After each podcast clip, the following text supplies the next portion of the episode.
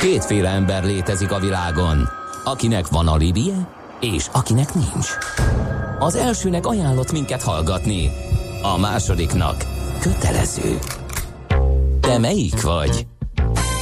Millás reggeli, a 90.9 Jazzy Rádió gazdasági mapetsója. Ez nem animi, ez tény. Köszönjük ismét a hallgatókat, megy tovább a millás reggelét a 90.9 Jazzin, még hozzá 8 óra 10 perckor kedden.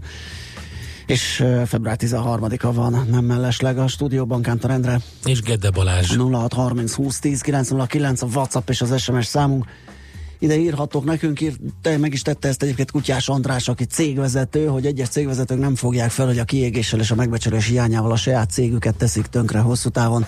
Sajnos sok magyar cég még mindig a 20. században van, pedig lenne kitől tanulni az elégedett munkatársa cég egyik sikerének alapja. Hát igen, ez, ez pontosan úgy mondta a kedves hallgató, mint ahogy ezt le is írják nagyon sokan. Ezzel szemben sajnos van egy olyan álláspont, hogy ha valaki nem műveli magát, és mint cégvezető, és nem tanul hozzá, akkor, akkor az a magatartás lesz, mint hogyha mint amikor bemész vásárolni valamit a boltba, és ugye elvárod azt, hogy a, a te pénzedért az, az a szolgáltatás az olyan legyen, és Igen. akkor így hepciáskodsz, akkor esetleg nem úgy alakulnak a dolgok. Na de, azt mondja a kedves hallgatón Gergő, hogy jó reggelt srácok, mi a helyzet az open office-okkal? Igen, igen, igen, ott is megvannak a stresszkeltő körülmények természetesen, de hát ugye ezeket eleve úgy csinálják, hogy úgy valósítják meg, hogy a lehető legkényelmesebben szolgálják az ott dolgozókat szerintem, úgyhogy eleve már a koncepció más egy picit. Foglalkozunk még ezzel, mert úgy látszik a kedves hallgatónkat is, a hallgatóinkat is érdekli, viszont amivel nagyon foglalkoznunk kell, az a, az a téma, ami miatt tárcsáztuk Pogácsa Zoltán közgazdász szociológust, a Nyugat-Magyarország Egyetem docensét. Szervusz! Jó reggelt! Szia, jó reggelt! Na hát Thomas Piketty egy egészen komoly megfejtéssel állt elő, mégpedig, hogy gazdaságilag nem előnyös nekünk az EU, mondta ő. Miért gondolja ezt Piketty? Hát ugye egy blogbejegyzést írt Piketty, méghozzá nem is teljesen a saját munkája alapján, hanem van egy azóta már végzett horvát származású PHD hallgatója, akinek a szakdolgozatában van egy ábra, ami e, arról szól, hogy ha összehasonlítjuk a e, kelet-európai országokba érkező nettó uniós támogatásokat, az ezekből az országokból e, profitként kivont, a multinacionális cégek által profitként kivont e, tőkével, akkor annak a az egyenlege minden ország esetében, hát Lengyelország, Csehország, Magyarország, Szlovákia volt az ábrán, mindegyik ország esetében erősen negatív. Ez nagyjából annak a grafikonnak a mondani valója. Mi van pontosan ezen a grafikonon? Sokan vitatják, hogy ezt az összehasonlítást meg, kell, meg lehetett tenni. Ugye Magyarországon különösen pikáns ez az összehasonlítás azért, mert ugye amikor az Orbán kormány gazdasági sikereit azzal kritizálják, hogy alapvetően ez az EU-s támogatásokra épül, akkor Orbán Viktor a péntek reggeli rádió interjúiban azzal szokott visszavágni, hogy hát nekünk ez a támogatás jár, mert hogy az ide telepedett transnacionális cégek ezek minket kihasználnak, az olcsó munkaerőt, stb. stb. Tehát tulajdonképpen, ahogy ő szokott fogalmazni, de visszakapjuk a saját pénzünket. Na most én személy szerint ezt biztos, hogy nem osztom, hogy járna nekünk, hogy visszakapjuk a saját pénzünket, hiszen az uniós támogatásokat alapvetően azért kapjuk, mert fejletlenek vagyunk, tehát ennek a jogi meghatározottsága az az, hogy a régióink és az ország egésze fejletlen, és ezek felzárkózási fejlesztési támogatások. E, de viszont azt gondolom, hogy e, annyiban értelmes Piketinek a, e, az ábrája, hogy hát ezt az egész dolgot el lehet úgy képzelni, mint egy modellt, egy modellt, amivel Magyarország csatlakozott az Európai Unión keresztül a világgazdasághoz. Tehát, hogy minden ország valamilyen formában csatlakozik a világgazdasághoz, ugye látjuk, hogy Kína mondjuk az elmúlt évtizedekben brutál gyorsan nálunk, sokkal-sokkal gyorsabban felzárkózott a világgazdaság centruma felé. Kelet-Európa meg úgy csatlakozott ehhez a globális kapitalizmushoz 90 után, hogy része lett az Európai Uniónak, és a transnacionális cégek, multik, azok azért jöttek Közép-Európába, Kelet-Európába, mert hogy itt nincsen, eh, nincsenek vámok, nincsenek kvóták, eh, tehát hogy szabadon eh, lehet beruházni, anélkül, hogy az itt előállított termékeket termékekre a vámokat kéne például fizetni. Tehát tulajdonképpen annak, hogy Kelet-Európának a kapitalizmus modellje az transnacionális, multinacionális cégekre épül, az egyáltalán nem független attól, hogy az uniónak a tagjai vagyunk. Tehát én azt gondolom, hogy lehet egy ilyen egyenleget vonni, hogy megérje nekünk uniós tagnak lenni. Ebbe bele kell még venni természetesen azt is, hogy a magyarok dolgozhatnak Nyugat-Európába, azok visszautalnak pénzeket, ezek ma már elég jelentős pénzek, de közben ugye ez a, az agyelszívás elvonja a legjobb munkaerőnket, de ugye ez a munkaerő mondjuk skilleket és kapcsolatokat épít. Tehát, hogy azt mondom, hogy nem annyira egyszerű a dolog, mint hogy egyszerűen csak az uniós támogatások versus a multiknak a profit kivonása, több mindent figyelembe kell venni, de hogy ez mindenképpen egy olyan modell, aminek az eredményét meglátjuk azért 30 év után, és hát az az eredménye, hogyha a big picture-t nézzük, hogy a kelet-európai országok szinte egyáltalán nem zárkoztak fel. Nyugat-Európához, miközben például Kína fejlődési övezetei hát nagyon-nagyon hátunk mögött indulva elhúztak mellettünk. Hm. Ez az ábrán látható tőkekivonás, ez figyelembe veszi a, az itteni beruházásokat, nem is a beruházás értékét, mert nyilván az is a külföldinek a tulajdonában marad, hanem az, hogy ezzel munkahelyeket hoz létre, az itt dolgozók aztán fogyaszthatnak, tehát közvetetten az itteni gazdaságot élénkítik, vagy ez egy nettó profit repatriálási adat, ami itt az EU támogatásokkal, EU transferekkel szembe van állítva? Itt ugye egy nagy vita alakult ki e, Magyarországon, valószínűleg éppen azért, mert Orbán Viktor mondásaira ez, ez az ábra ennyire rezonál, és az egyik valaki aki erre reagált, az Oblat Gábor volt, a, az MTA közgazdasági intézeténeből, aki kicsit pontosította a Piketének azt az oszlopát, ami a profit kivonásról szól. Egyrészt fölhívta a figyelmet arra, hogy ebbe benne van az adósság állományunk utáni kamattörlesztés, ezt ki kell belőle vonni, meg benne vannak azoknak a transnacionális cégeknek a profit hazautalásai, akik nem Európai Uniós országból származó multik, és benne vannak az újra befektetett profitok is. Na most én azzal egyetértek, hogy nyilván ki kell szedni belőle a, az adósságállományunk utáni kamattörlesztést. Nyilván ki kell belőle szedni mondjuk az amerikai, japán, koreai, stb. tőkének a profit repatriálását, de én azt gondolom, hogy az újra beruházott tőkét azt nem kell kiszedni belőle, mert hogy hát az újra, beruházás, újra beruházott tőke is része ennek a modellnek. Tehát nyilvánvalóan ez a tőke Magyarországon, Közép-Európában munkahelyeket teremt, de ettől még ez ugyanezt a modellt tartja fent. Tehát akkor ezt nem most mondják ki véglegesen, de valamikor ezt a profitot kivonják véglegesen, hiszen azért jöttek ide, hogy aztán a profitot innen később kivonják. De ennek a modellnek az is része, amikor újra beruházzák és, term- és termelnek itt, és munkahelyeket teremtenek, és ezen keresztül adót fizetnek ez, ez a modell erre képes. Tehát, hogy azzal együtt, hogy itt ugye beruháznak, ez a modell arra képes, hogy igazából alacsony hozzáadott értékű, alacsony bérezésű, felzárkózást nem, nem eredményező eh, gazdasági szerkezet. Eh, tegnap eh, este Baló György műsorában az RTL-en Török Ádám az akadémia alelnöke úgy fogalmazott, hogy hát ez egy ilyen Mexikóhoz hasonló modell, tehát hogy Mexikó az Egyesült Államokhoz kötődik hasonló módon. E, tulajdonképpen ez egy ilyen alacsony hozzáadott értékű termelési platform, azzal együtt, még akkor is, hogyha ezt a tőkét újra beruházzák. Fú, elég sok minden elhangzott, szerintem egy picit engedjük a hallgatókat, hogy átgondolják egy kis muzsikával, aztán folytatjuk, mert van még kérdésünk, úgyhogy ja, jöttek észrevételek, hogy a zene után okay. visszahívnánk, jó? És akkor jó, folytatnánk. Okay. Köszi szépen. Okay. Ja, ja.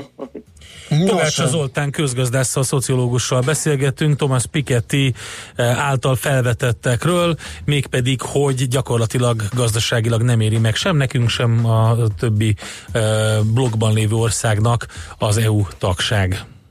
Faz um malandro fechou o paletó, eu tive dó, eu tive dó. Quatro acesas em cima de uma mesa e uma subscrição para ser enterrado. Morreu malvadeza Durão, valente, mas muito considerado. Morreu malvadeza Durão, valente, mas muito considerado.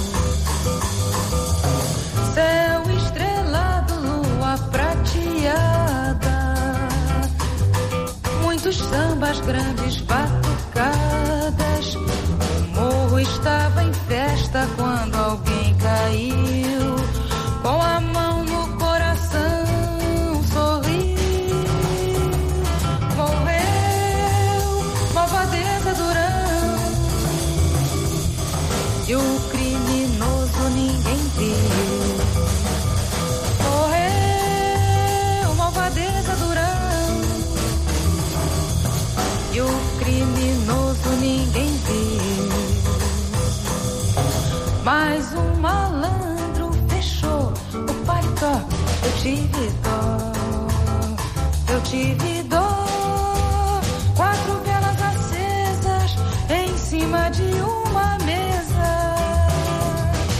E uma subscrição para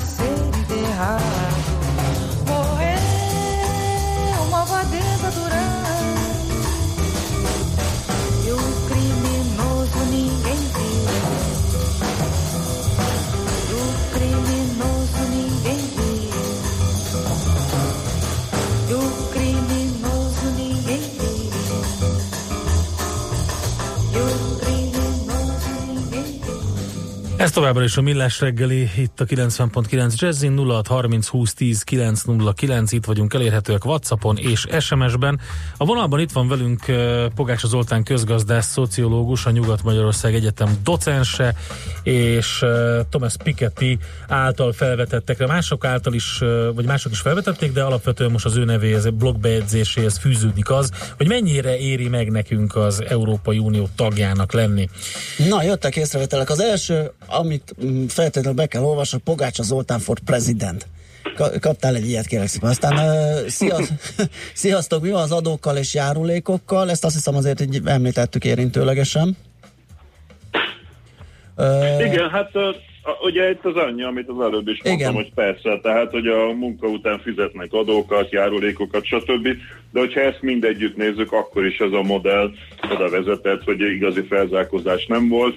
Tehát ugye azt látjuk, hogy a kelet-európaiak alig szülnek gyerekeket, a fiatalok elmennek Nyugat-Európába dolgozni, tehát a demográfiailag ez egy zsúrodó régió, ami nem e, független attól, hogy az itt élők úgy ítélik meg, hogy ez a modell nem volt sikeres. Oké, okay, de akkor itt valójában uh, inkább a, a felzárkóztatás van kritizálva. Tehát nem a, nem a tagság, meg nem az, hogy mit adott nekünk az EU, hogyha én jól értem. Én azt mondanám, hogy alapvetően a kelet-európai kormányok taktikája vagy stratégiája van e, kritizálva. Én ezt nem úgy olvasnám ezt a Piketty bejegyzést, hogy ő a multikat kritizálja. A multik Na, ez fontos. azt- ők azt csinálják, ami, ami racionális nekik gazdaságilag, eh, kihasználják azokat a lehetőségeket, amiket a kelet-európai kormányok lehetővé tesznek, nem is az EU van kritizálva. Az EU alapvetően lehetővé tenni azt, hogy a kelet-európai országok saját belső gazdaságot hozzanak létre. Ugye Kína, amiről itt az előbb áradoztam, hogy mennyivel gyorsabban nő, hát ők saját hazai cégekkel, sokszor állami cégekkel, de mindenképpen hazai cégekkel Igen. versenyeznek. És hát, hogyha egy e, hogy mondjam, az öt legnagyobb mobilcégből mondjuk a világban ma már kettő kínai, azt gondolom, hogy Kelet-Európa is létrehozhatott volna 30 év alatt nagyvállalatokat, amik exportképesek és végterméket gyártanak. Ez nem a multik sara és nem az EU sara, hogy ezek a kelet-európai kormányok nem fektettek az oktatásba, nem fektettek a kutatásfejlesztésbe, nem fektettek a hazai gazdaságnak a fejlesztésébe. Igen, pont azon gondolkodom, hogy ennyire egyszerű lenne az egyenleget megvonni akkor is, hogyha megnéznénk ennek a pénzeknek a felhasználását, tehát hogyha az EU transfereket nem csak úgy vizsgálnánk, hogy azok itt jöttek, és akkor mit tudom, kétszeres áron szökőkutas, diszkő, burkolatos főterek lettek belőle, hanem mondjuk effektív a, a gazdaságfejlesztésre és a hazai vállalkozók és az oktatásba forgatták volna, akkor lehet, hogy nem, nem lenne ezen olyan nagy vita. Persze, ez valami fontos, amit most mondasz, ugye igazából, mert a kínaiak nem kaptak Európai Uniós Igen. támogatásokat, ők alapvetően a saját belső megtakarításaikból hozták létre ezeket a cégeket, mi meg kaptunk, és elég jelentőseket, tehát mondjuk Magyarország az elmúlt években volt, hogy éveken keresztül 6-7 százalékát a GDP-nek kapta meg net, mondjuk nettóban is egy 5 az EU-tól, plusz ugye a nyugaton dolgozó magyarok hazautálásai, azok ma már az Euró, a Világbanknak az adatbázis szerint elérik a GDP 3%-át, tehát, hogyha ezt, ezt megnézzük, akkor mondjuk nettóban 5% az uniós támogatás, 3% a hazautalások, mi évről évre megkapjuk a GDP-nk 8%-át külső forrásból, azon felül, amit magunk megtakarítunk, és ebből nem voltunk képesek alapvetően egy hazai tulajdonú gazdaságot létrehozni, leginkább azért, mert azok az alrendszerek, amik ezeket a fejlesztési forrásokat felhasználnák,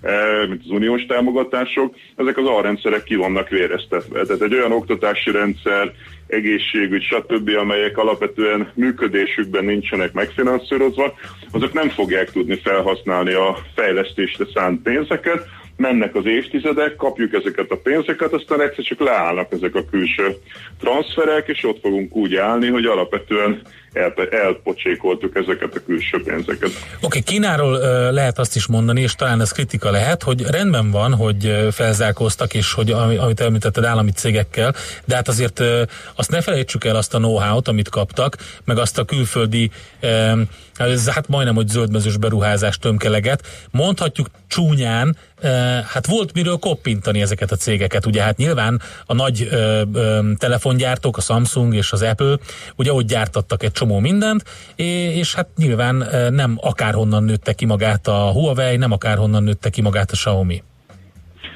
Persze, de rendezhetünk egy külön beszélgetést a kínai modellről, mert szerintem arról órákon keresztül lehetne beszélni, de hogyha mondjuk ugye ez hozzárakom, hogy a második világháború utáni Németország a totális megsemmisülésből a német gazdasági csodába ment 30 év alatt, az alatt a 30 év alatt, ami nekünk is megvolt, vagy mondjuk Olaszország is a második világháború utáni fejlődése, vagy mondjuk Dél-Korea az 50-es évektől a 80-as évekig, Szingapur gyakorlatilag nem is létezett, a harmadik világból az elsőbe tört fel, és hosszan tudom sorolni azoknak az országoknak a sorát, akik 30 év alatt, ugyanúgy 30 év alatt, mint ami nekünk volt, ilyen-olyan modellel, mindegyiknek megvoltak a magas specifikumai, de baromi gyorsan a harmadik világból az elsőbe, vagy a totális megsemmisülésből az elsőbe felzárkoztak. Ez a kelet-európai modell, ez erre messze nem volt képes. Oké, okay, de itt nem az EU a hibás, meg a multik, mert hiszen itt van nekünk a Mercedes, itt van nekünk a, az Audi, itt van nekünk az Opel, egy csomó cég itt van, sőt, van egy csomó olyan központ, akiknek itt vannak a, a kutatóbázisai, itt, tehát e, az, ami elvileg Kínának megvan, az nekünk is megvan. Miért nem használjuk ki? Ugyanúgy, mint Kína. Így van, így van. Nem az EU a, nem az EU a hibás, és szerintem Piketty sem azt mondja, hogy az EU a hibás, hanem hogy az a mód, ahogyan ezek a közép-kelet-európai országok integrálódtak a világgazdaságba, az az, hogy nem fejlesztették ki a hazai gazdaságot, nem léptek az alacsony hozzáadott értékről a magas hozzáadott értékre, az alacsony bérek miatt nincs is belső kereslet. Tehát alapvetően ez a kelet-európai országok gazdaság stratégiájára szól, és mind a mai napig abban hisznek az elitek ezekben az országokban, hogy hát azzal leszünk versenyképesek, ha adót csökkentünk és behívjuk a, a multikat. És nem csak a liberális elitek, hanem a, a konzervatív elitek is. Tehát Orbán Viktor gondolkodásában ugyanúgy a, az adócsökkentéssel ide, ide szívjuk a tőkét van, mint a korábban regnáló liberális elitek gondolkodásában, és igazából ez az a modell, ami önmagában nem áll meg. És nyilván nem azt akarjuk ezzel mondani, hogy most akkor holnap dobjuk ki a multikat, hanem azt, hogy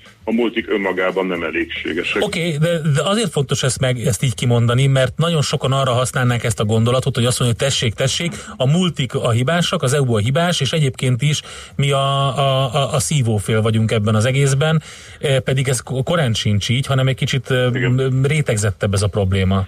Abszolút így van. Béndek Péter filozófus ezt egy írásában sérelmi közgazdaságtannak nevezte, és én azt gondolom, hogy ez, ez teljesen találó megfogalmazás. Ez ugyanúgy el van terjedve a jobb oldalon, mint mondjuk a, a, a radikális bal oldalon, ott uh-huh. is mhm. van egy ilyen elképzelés, hogy akkor nem tudom, minden így túldeterminált, és a tőke nem akarja, meg a nyugat nem akarja. Ja igen, igen, ez abszolút. A, a, Mindig van egy hibáztatható ok.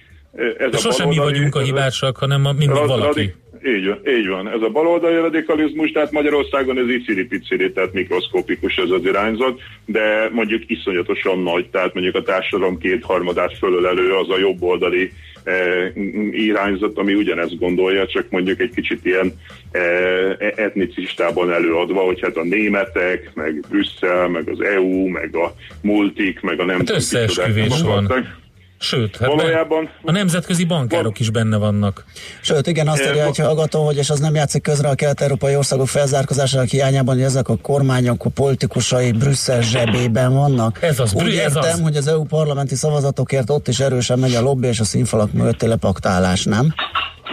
Hát én nem gondolom, az Európai Parlament az egy sóhivatal, tehát teljesen lényegtelen, és nincs semmi érdemi funkciója, tehát nem hiszem, hogy azért bárki lepaktálna. Szerintem Orbán Viktornak a kormányzása szépen megmutatta, hogy az EU-tól függetlenül bármit meg lehet csinálni. Tehát szerintem ennek a nyolc évnek az a tanulsága, hogy bizony szinte akármit meg tud csinálni egy tagállam, és az EU-nak nincs igazán kompetenciája ebbe beavatkozni. Márpedig, hogyha egy jobboldali kormány meg tudta csinálni, akkor egy baloldali is meg tudhatta volna csinálni, és egy jobboldali kormány is csinálhatna olyan gazdaságpolitikát, ahol mondjuk nem kivonja a forrásokat az oktatásból, meg a kutatásfejlesztésből, hanem, hanem, hanem még többet tol bele. Hát jött egy észrevétel, ami megint egy, egy legalább ekkora vitát gerjeszteni. A hazai gazdaság ki lett fejlesztve, csak a privatizáció idején mindent eladtak a nyugati cégeknek. Hát volt egy fejlettségi szinten ezzel alapvetően egyetértek, tehát ha valaki megnézi 90 környékén, ott volt egy csomó olyan állami nagyvállalat, ami egyébként nemzetközi szinten jelentős piacokkal rendelkezett, és lett volna a privatizációnak más formája, tehát mondjuk közvetlenül eladni a multiknak, ehelyett lehetett volna mondjuk tőzsdére vinni, nyugati menedzsmentet vásárolni, technológiát vásárolni, tehát azt gondolom, hogy ez nem teljesen érdektelen vita arról vitázni, hogy mit lehetett volna csinálni 30 évvel ezelőtt, de ugye van a kínai, híres kínai mondás, eh, ami azt mondja, hogy eh, a, a legjobb idő fát ültetni az 20 évvel ezelőtt lett volna, a második legjobb idő most van. Tehát mi most hm. élünk, most is lehet még csinálni dolgokat. Ez nagyon jó. Aranyköpésnek fel fogjuk használni. Majd egyszer behívunk a stúdióba, és kivesézzük a kínai modellt is. Zoli, nagyon szépen köszönjük Kaptál neked. még egy Pogácsa for Presidentet, úgyhogy mindenképpen jó volt és értékelte a Köszönöm szépen én is a lehetőséget. Mi köszönjük. Szép napot neked. Szia. Sziasztok. Pogács Zoltánnal, a közgazdásszal, a szociológussal, a Nyugat-Magyarországi Egyetem docensével beszélgettünk Piketty legújabb blogbejegyzése kapcsán. Hát igen, ami valójában Philip Novokmethez köthető, de valahogy okay. együtt hozták össze. Műsorunkban termék megjelenítést hallhattak. Éppen külföldre készülsz vállalkozásoddal? Szeretnéd tudni hol, hogyan és mennyit kell adózni? Ismerd meg a világországainak adózási sajátosságait a Millás reggeli világjáró adó rovatával minden hétfőn reggel 8 és fél 9 között. Az adóvilág rovat támogatója a BDO Magyarország Kft. Könyvvizsgálat, könyvelés, adótanácsadás. Mert semmi sem biztos, csak az adó. Valahol még az sem. Rövid hírek a 90.9 Jazzin. Marad a hideg télies idő, maximum 5 fokot mérhetünk délután. Nyöreget kívánok a mikrofonnál, Schmidt Andi. Tovább tombol az influenza járvány, ezért újabb kórházban rendeltek el látogatási tilalmat. Már az Esztergomi Vaszari Kolos kórházban is érvényes a korlátozás, de az intézmény Dorogi telephelyén egyelőre be lehet menni a betegekhez. Az érintett kórházak listája egyébként megtalálható az ANTS honlapján. Országosan egyedülálló transplantációs részleget adtak át Debrecenben. A félmilliárd forintos beruházást saját forrásból finanszírozta a Város Egyetemének klinikai központja. A fejlesztésnek köszönhetően a következő években 500 fölé emelkedhet évente a csontvelő átültetések száma. Gyors vasút kötheti össze Budapestet Varsóval és Kolozsvárral. A megvalósíthatósági tanulmányokra összesen két és fél milliárd forintot hagyott jóvá a kormány, mondta a külgazdasági és külügyminiszter. Szijjártó Péter hozzátette, hogy a kormány elfogadható megoldásnak tartaná, ha a kievi kormány felfüggeszteni az ukrán oktatási törvény végrehajtását, addig, amíg az érintett kisebbségekkel meg nem állapodik. Csütörtökön folytatódik az önkormányzati köztisztviselők sztrájkja, amely ezúttal öt napos lesz. Boros Péterné, a Magyar Köztisztviselők, közalkalmazottak és közszolgálati dolgozók szakszervezetének elnöke elmondta, több mint 18 ezer önkormányzati köztisztviselőnek 10 éve nem emelkedett a keresete. Mától ellenőrzi az adóhivatal a munkaügyi hatóságokkal közösen, hogy a dolgozók megkapták-e januárban a megemelt minimálbéreket, közölte a Nemzetgazdasági Minisztérium. A munkáltatóknak a januárról szóló elszámolásokat hétfő éjfélig kell eljuttatniuk a Nemzeti Adó és Vámhivatalhoz. Csökken az üzemanyagok ára, holnaptól a 95-ös benzin literenként 7, és a gázolaj pedig 6 forinttal lesz olcsóbb.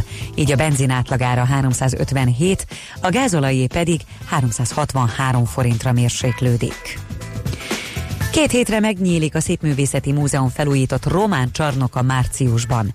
A csak nem 900 négyzetméter alapterületű, egy középkori bazilika belső terét megidéző termet március 15-től húsvétig ingyenesen tekintheti meg a közönség. Az egész épület október 25-én nyílik meg a látogatók előtt egy Leonardo kiállítással. Marad a télies, borult idő, többfelé várható havazás, a szél is megélénkül, néhol meg is erősödik, délután maximum plusz 5 fokot mérhetünk. A hírszerkesztőt Schmidt-Tandit hallották, friss hírek legközelebb fél óra múlva. Budapest legfrissebb közlekedési hírei, itt a 90.9 jazz Budapesten a 72-es trollibusz helyett pótlóbusszal lehet utazni a teljes vonalon járműhiba miatt. A pótlóbusz terelt útvonalon közlekedik, nem érinti a Ripül-Rónai utca megállót. Lassú az előrejutás az m 1 es autópálya közös bevezető szakaszán az Egér úttól és folytatásában a Budörsi úton, az Egér úton a Kőérberki úttól befelé, a Váci úton a Megyeri út előtt, illetve a Gyöngyösi utcától a Lehel térig. Akadozik a haladás az Erzsébet itt Kossuth Lajos utca útvonalon, a Rákóczi úton a Barostértől befelé, a Szélkámán tér környékén. Erős a forgalom az M3-as autópálya bevezető szakaszán, az M5-ös autópálya fővárosi szakaszán az autópiasztól befelé, a Szerémi úton és a Budafoki úton a Kondorosi úttól befelé. Szép csillabékeke info. A hírek után már is folytatódik a millás reggeli, itt a 90.9 jazz Következő műsorunkban termék megjelenítést hallhatnak. If I were to start again and try my best. I'd impress for one caress. Swear I would not let you be distressed by your side. I would match your stride. I would be alright If I stepped outside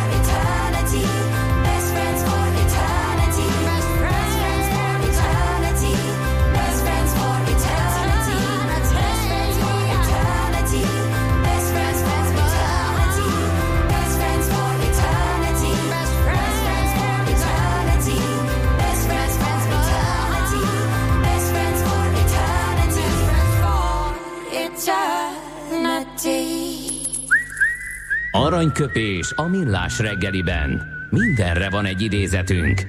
Ez megspórolja az eredeti gondolatokat. De nem mind arany, ami fényli. Lehet kedvező körülmények közt gyémánt is.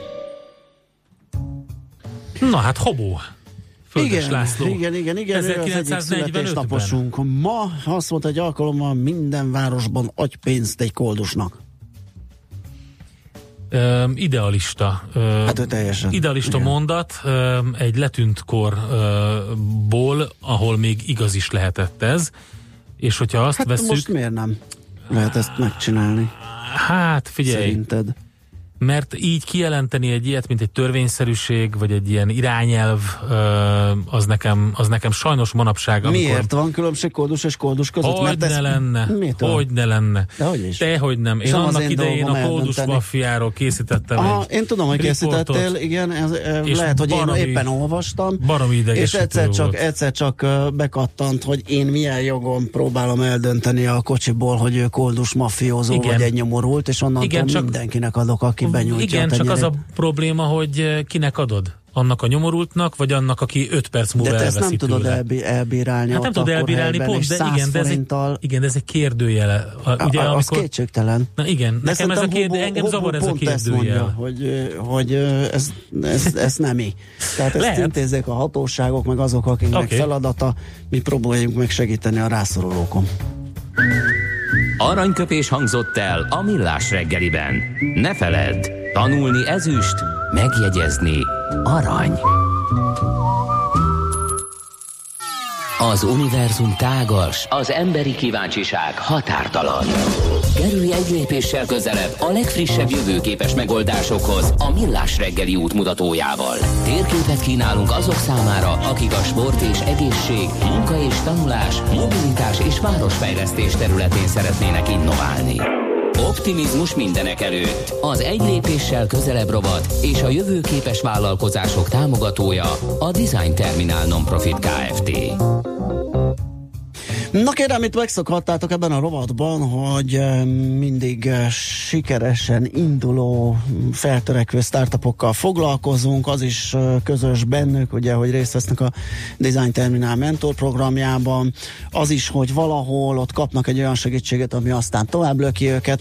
Na de most egy másik oldalról közelítünk, ugyanis egy mentorral fogunk beszélgetni, méghozzá Várdi Zoltánnal, a Median Consulting alapítójával. Jó reggelt kívánunk!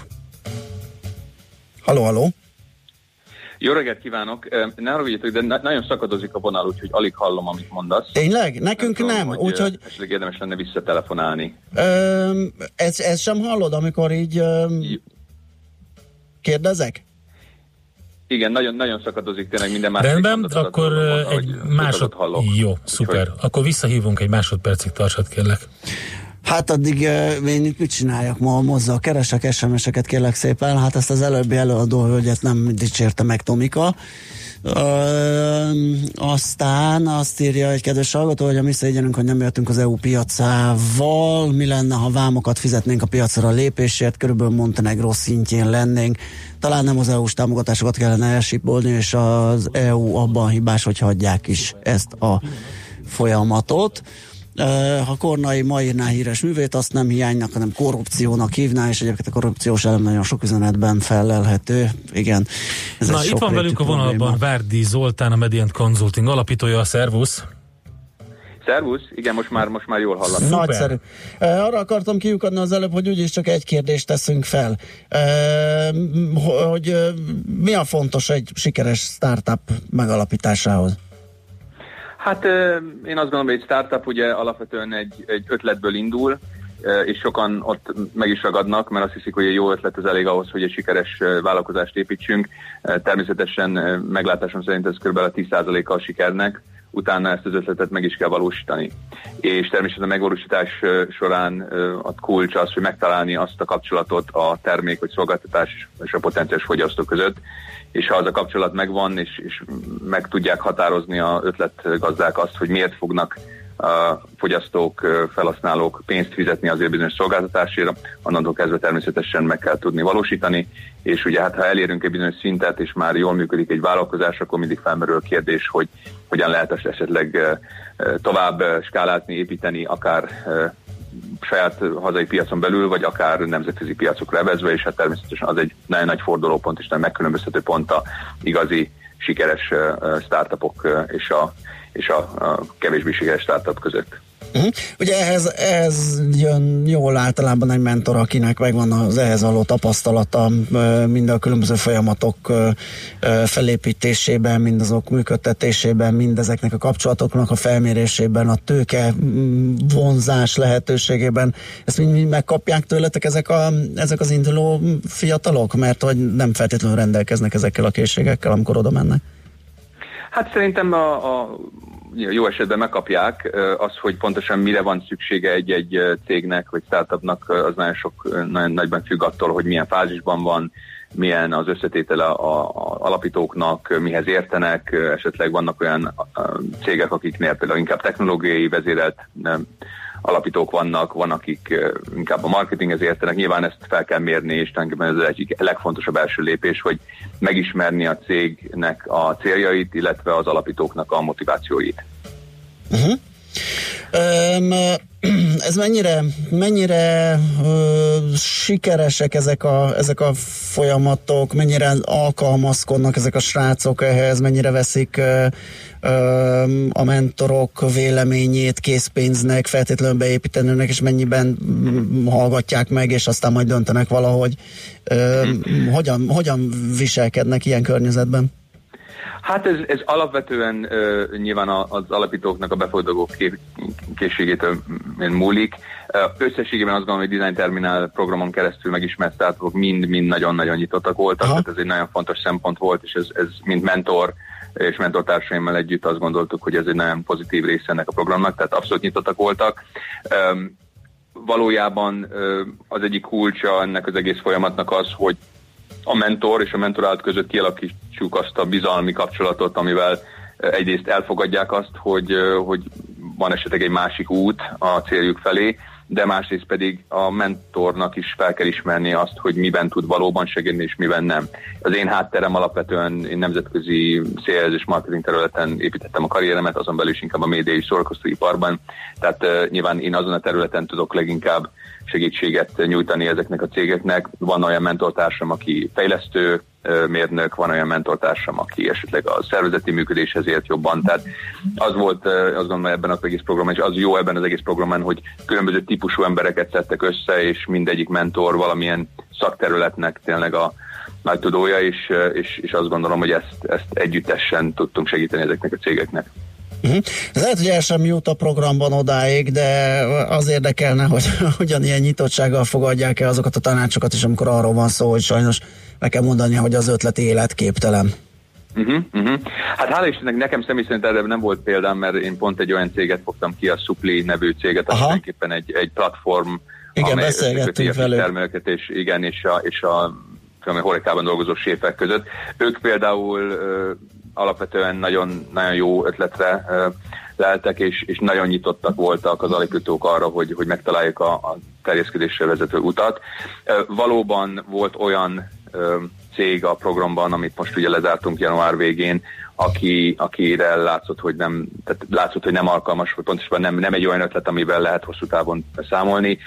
Én személy szerint velük annyit nem foglalkoztam, de, de hát nézd, ez, ez része az egész folyamatnak. Tehát azért valóságban a mentorálás akkor működik, ha őszinte a visszajelzés. Tényleg egy tükröt tartunk a, a, a cégnek az alapítója felé, és ezt elmondjuk azt, hogy nézd, ez, ez így jónak tűnt papíron, de a valóságban ez kevésbé fog működni. Aha, világos. E, jó, hát akkor mi sok sikert kívánunk a továbbiakban, azt hiszem március végén indul a következő program.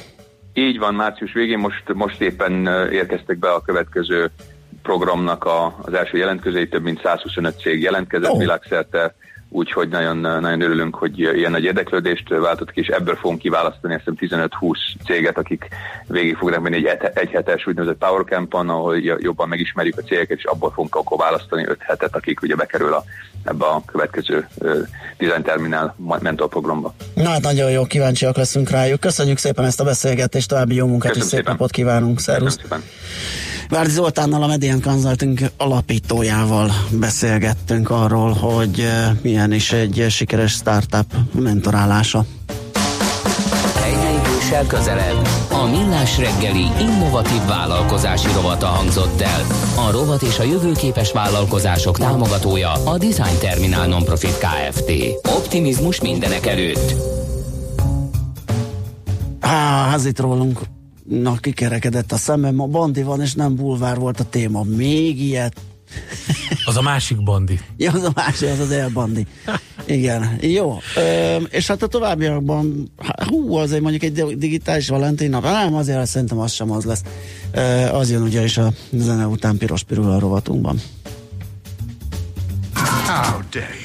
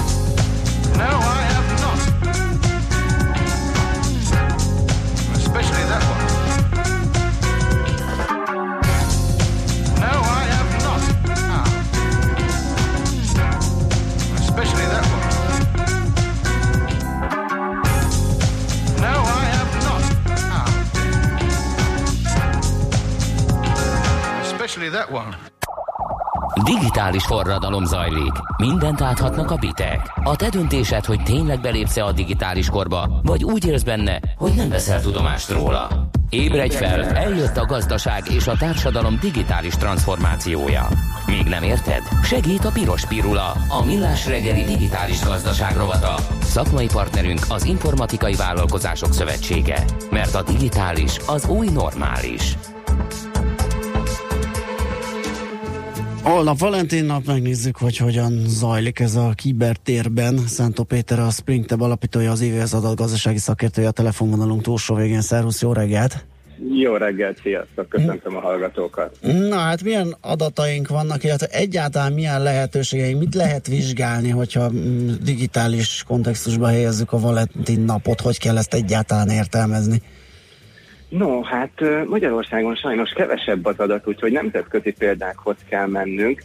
Az egyik kedvenc adatom, és amúgy példaértékű, egy erotikus tartalmakkal foglalkozó oldal, ő nagyon transzparensen ki szokott tenni statisztikákat, és nagyon király volt azt látni, hogy képzeljétek el, hogy tavaly Valentin nap délutánján, ugye egyre, ahogy később haladunk, elkezdett nagyon lecsökkenni az oldalnak a látogatottsága, ami ugye egyértelműen érezhető volt, hogy a párok randiznak, moziba vannak, aztán úgy este, késő este fele viszont visszaállt minden a helyére, viszont van egy csavar. Az jött ki az egészből, hogy ők igazából azért mentek vissza az oldalra, meg azért kezdett felmenni a látogatottsága, mert inspirációkat kerestek. Tehát a szokásos, és most nem említem milyen keresőszavak helyett, amiket szoktak oda beírni, ilyen, ilyen keresőszavak lettek, hogy Valentin, szerelem, masszázs, és a többi, és ez mind azért van, ugye, mert, mert inspirálódni mentek fel az oldalra. Uh-huh.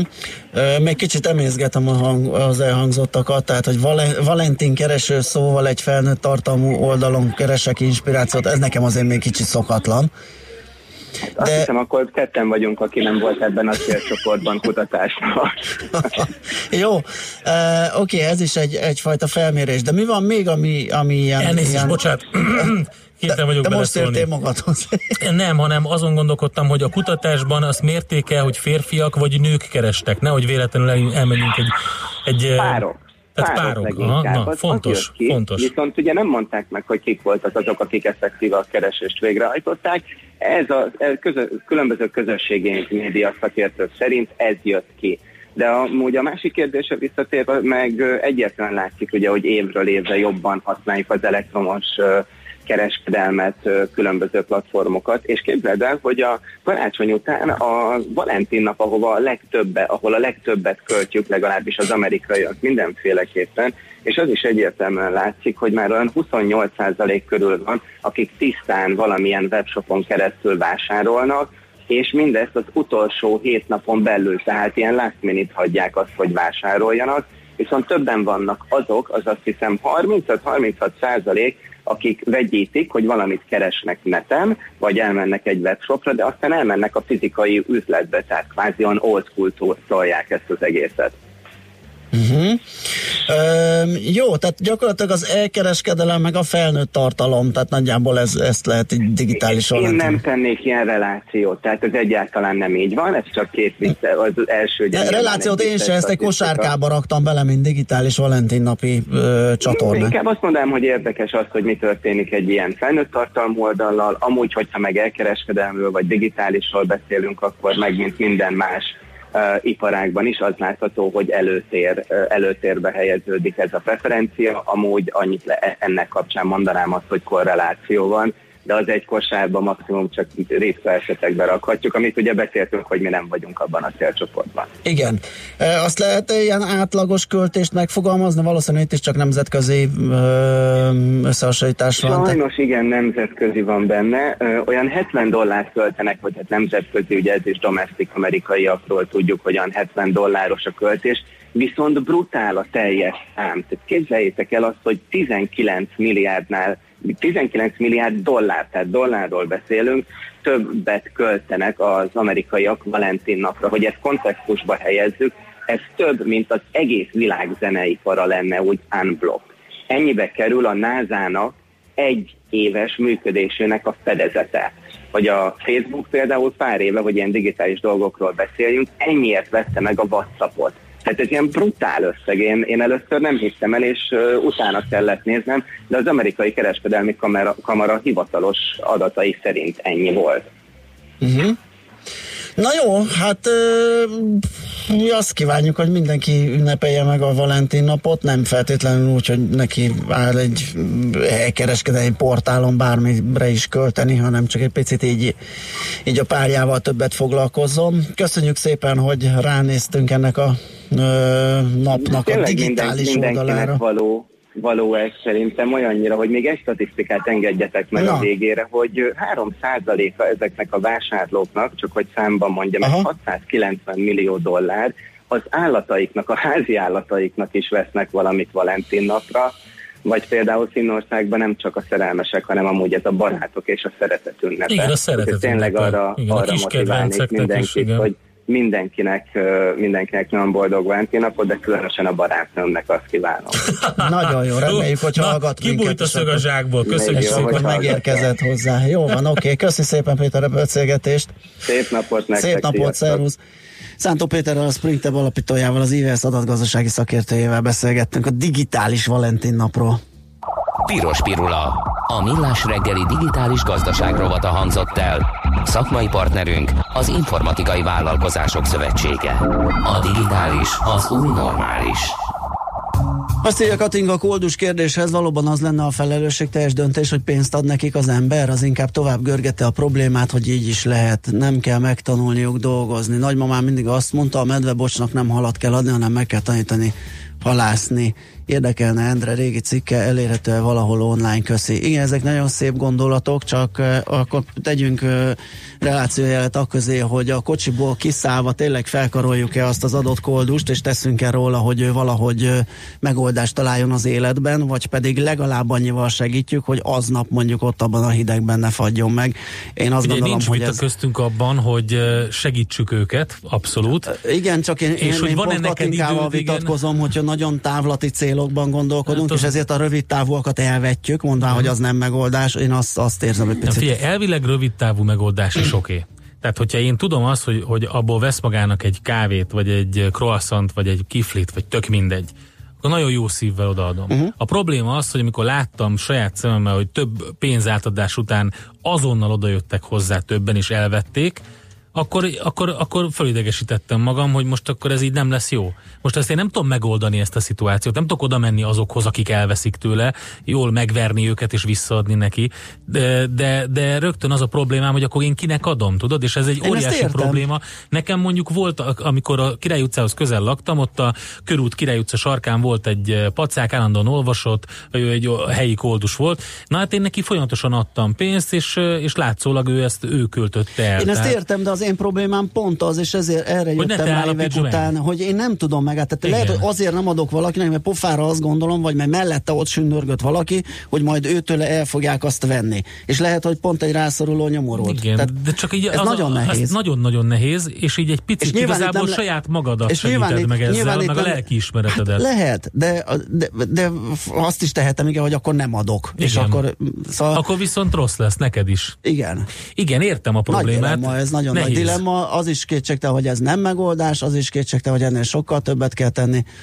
Mm, de de, de, de, várjál csak, írt megint. Segíteni nem pénzzel kell, étel lehet. Tudjátok, hányan küldték el a anyámba, amikor vettem kenyeret, sajtot, felvágott, tehát pénzt nem adok, mert alkoholt vesz belőle, vagy cigit, vagy elveszik Ezzel tőle. meg az a véleményem, hogy ha akkor vegyen belőle, mert a, ő azt szeretne hát, venni. Tehát ugye? ezt, én Tehát ezt, ezt a részét nem akartam tehát azért megoldani. az a túlélés, ahhoz, ahhoz az mentálisan is nagyon nehéz, lehet, hogy kell meg, hozzá meg inni. nem Tehát akartam én olyan- megfejteni, meg előírni Hát neki. igen, Egyrészt, másrészt meg az egy százalékok ideje úgyis itt van, uh, hamarosan, mert már lehet dönteni, meg, meg mind, ott például el lehet dönteni. Én például olyan szervezetnek szoktam adni, akik egyébként uh, segítenek rászorulókon és étkeztetnek. Úgyhogy ez például egy jó módszer. Jól eldumáltuk az időt, Schmidt Andi már itt van, felkészült, hogy híreket mondjon, úgyhogy át is adjuk neki a terepet, aztán jövünk vissza, és folytatjuk a millás reggelit itt a 90.9 Jazzin.